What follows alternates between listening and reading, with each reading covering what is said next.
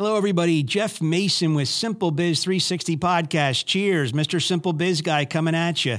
If you, uh, yeah, that little intro is my grandson saying, All right, Mr. Simple Biz Guy, let's start the show. Hey, buddy, we're starting. We are streaming from stlouispodcast.com. That's stlouispodcast.com at the home of Vi Media in Chesterfield, Missouri. Alex Dietrich COO of Vi Media on the boards. He's going to be our guest coming up in episode 55. It's going to be cool talking to him, get a little uh, take from his perspective as well. But uh, today we are coming to you with an episode about speaking to the mind's eye. So before we start, First things first, would love it if you like these podcasts to give us a review on any one of the platforms you're listening to. We're on 25 listening platforms plus YouTube. We also do um, uh, IGTV as well. So, any one of those formats. And we would love if you subscribe to YouTube. I mean, the YouTube, we put a lot of money and time invested into the visual aspect. So, hey, hop on YouTube. You're going to see a little icon on the bottom right hand corner of the screen. It's free. Just you'll get notified when a new episode comes out. We launch every episode 7:30 Central Time Thursday morning. Come rain or shine, every Thursday you get one. So today we're going to be talking about speaking to the mind's eye. What's that all about? Well, this is really important for small business owners, and I'm really excited to, to share this. And it's something I recently kind of stumbled into. I was what you would call maybe a technical advisor on a screenplay.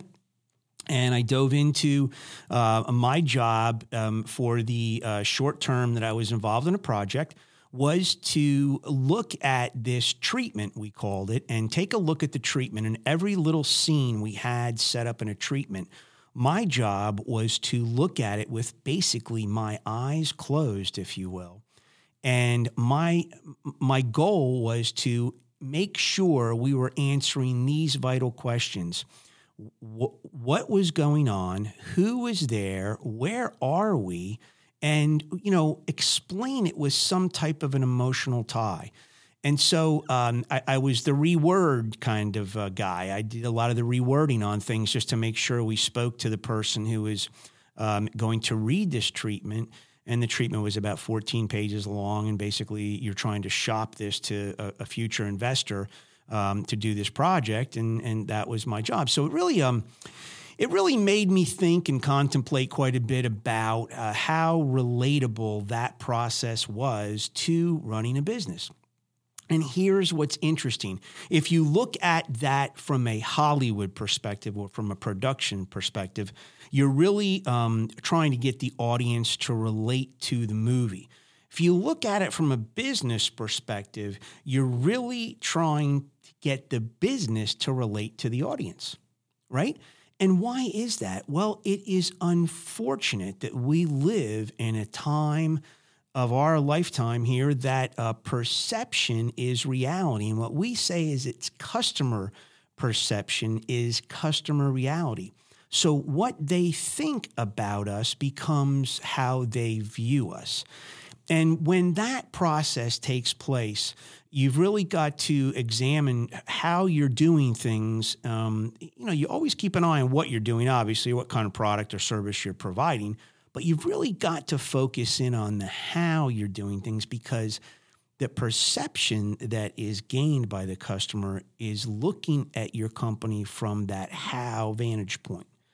So it's really important for you in your company, or if you've got your own, to think about how you can relate your company to the audience. For example, can you simplify things, programs?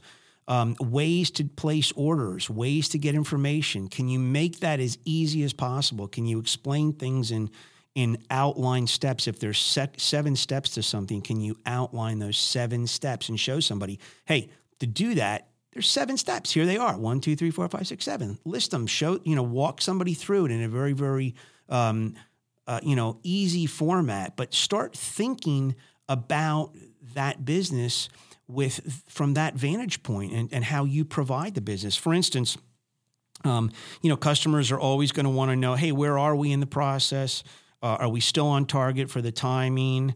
Uh, if not, what are the issues that are facing us? Uh, talk to me if you if you know if there is some kind of an issue, and and, and it's unfortunate that um, many times because of the world we live in, words are cheap now and they don't have any value. And so customers don't really they don't really want to hear what you have to say so much. They want to feel good about how you're dealing with them and they want you to deal with them. They want you to follow through. They want the rubber to meet the road. And if you can achieve that, that really sews together a wonderful, um, you know, kind of a montage of things that you do that make that customer come back to you or refer you to another customer. So it's the mind's eye of the customer that you really and that we really have to be conscientious about because they're going to run away with thoughts. They're going to think about us in ways that we don't necessarily think they do. But but they you know, they are going to take what we do or don't do and they're going to let that shape their opinion of us, whether we have the best product or the best service in the world. And that's how it's going to go down. I mean, you might have a great restaurant and you might, it might be awesome, but your wait staff may never voluntarily get to the customer before um, they get to the wait staff with just water. Just come by with a water pitcher and fill it up. I mean, those things, right? Um, or, or, or maybe, maybe you don't know it as the restaurant owner, but your wait staff uh, is is holding so many different um, entrees that, and this happened to us the other day. My wife and I noticed, you know, the hamburger was sliding off the plate, and the and the gentleman was was was pushing the hamburger back onto the plate because he had so much with his bicep. Now I don't know his hygiene practices with COVID and everything, but you know my burger is pressing up against his skin.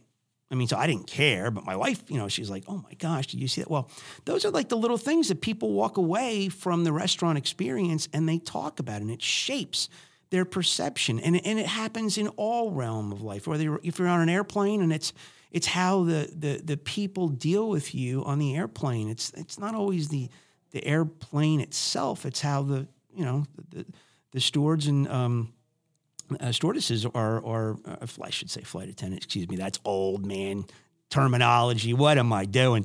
Uh, the uh, flight attendants, yeah, it, it, depends on what they're doing and how they're doing things. So again, it's just a real uh, cool way to, you know, look at what you're doing and say, is my customer getting a good, comfortable feeling from what I do? Are they, from their mind's eye, are they saying, you know what? Jeff Mason respects my money. Jeff Mason respects my time. Jeff Mason respects my uh, investment in his company products. Um, he really goes about things the right way, and I, and I like what he does and, and that's the mind's eye. You know, it's funny. I, I have done a lot of business with some big retailers, and uh, so when I left to come out to St. Louis and take an executive position, I, I said goodbye to Kohl's. I said goodbye to Target, and one of my Target product development pe- people sent me a, a beautiful uh, note. And she said, You know, you're one of our favorites, and we just wish all of our vendors were as attentive to detail as you are. Now, it, she said nothing about the pants and shorts that I made, had nothing to do with that.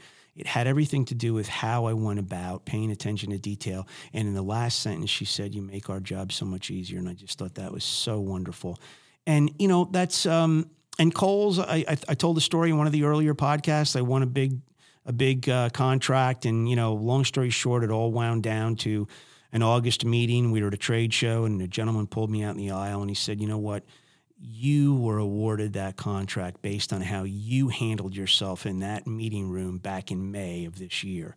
So it had everything to do with how I handled and conducted myself in May that I was sitting here with a large contract in August. Again, we yeah, I know you know that we, are making pants and shorts and everything, but um, it, it, it had a lot to do with character, integrity, and honesty, and in his mind's eye in their mind's eye and in Target's mind's eye, it was a good experience and they they they liked it. And that's what you want to leave with your customers. You want them to have that experience with you.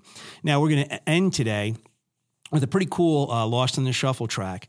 Uh, it's it's John Fogerty, and um, anyway, it comes from um, Born in the Bayou album. And what's interesting about the Born in the Bayou album is that John uh, had an apartment and he would go into the apartment, if I understand the story correctly, and to write, he would look at a blank wall. He had no pictures to put up there. And so he would look at a blank wall and he it was like an empty canvas. He could he could with his mind's eye, um, he didn't use those words I am, but with his mind's eye, he could create this um, story and create something out of nothing just looking at this blank wall and his, his and his eye just traveled through it. And you know when you listen to music uh, the music's great but it, what is it really what what's really great about music? It, it's how it makes us feel. It's how we relate to it. It's how we remember that music what that music means to us.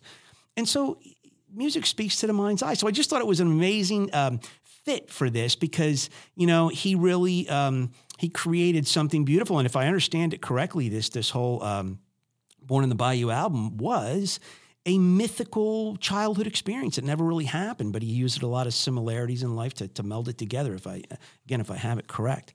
So we're gonna not pick a tune that he wrote, but we're gonna pick a Little Richard tune on there. If you've never heard "Good Golly Miss Molly," uh, by Creedence. It's only a couple. Oh man, it is. It's just a storming version of it. It's it's great.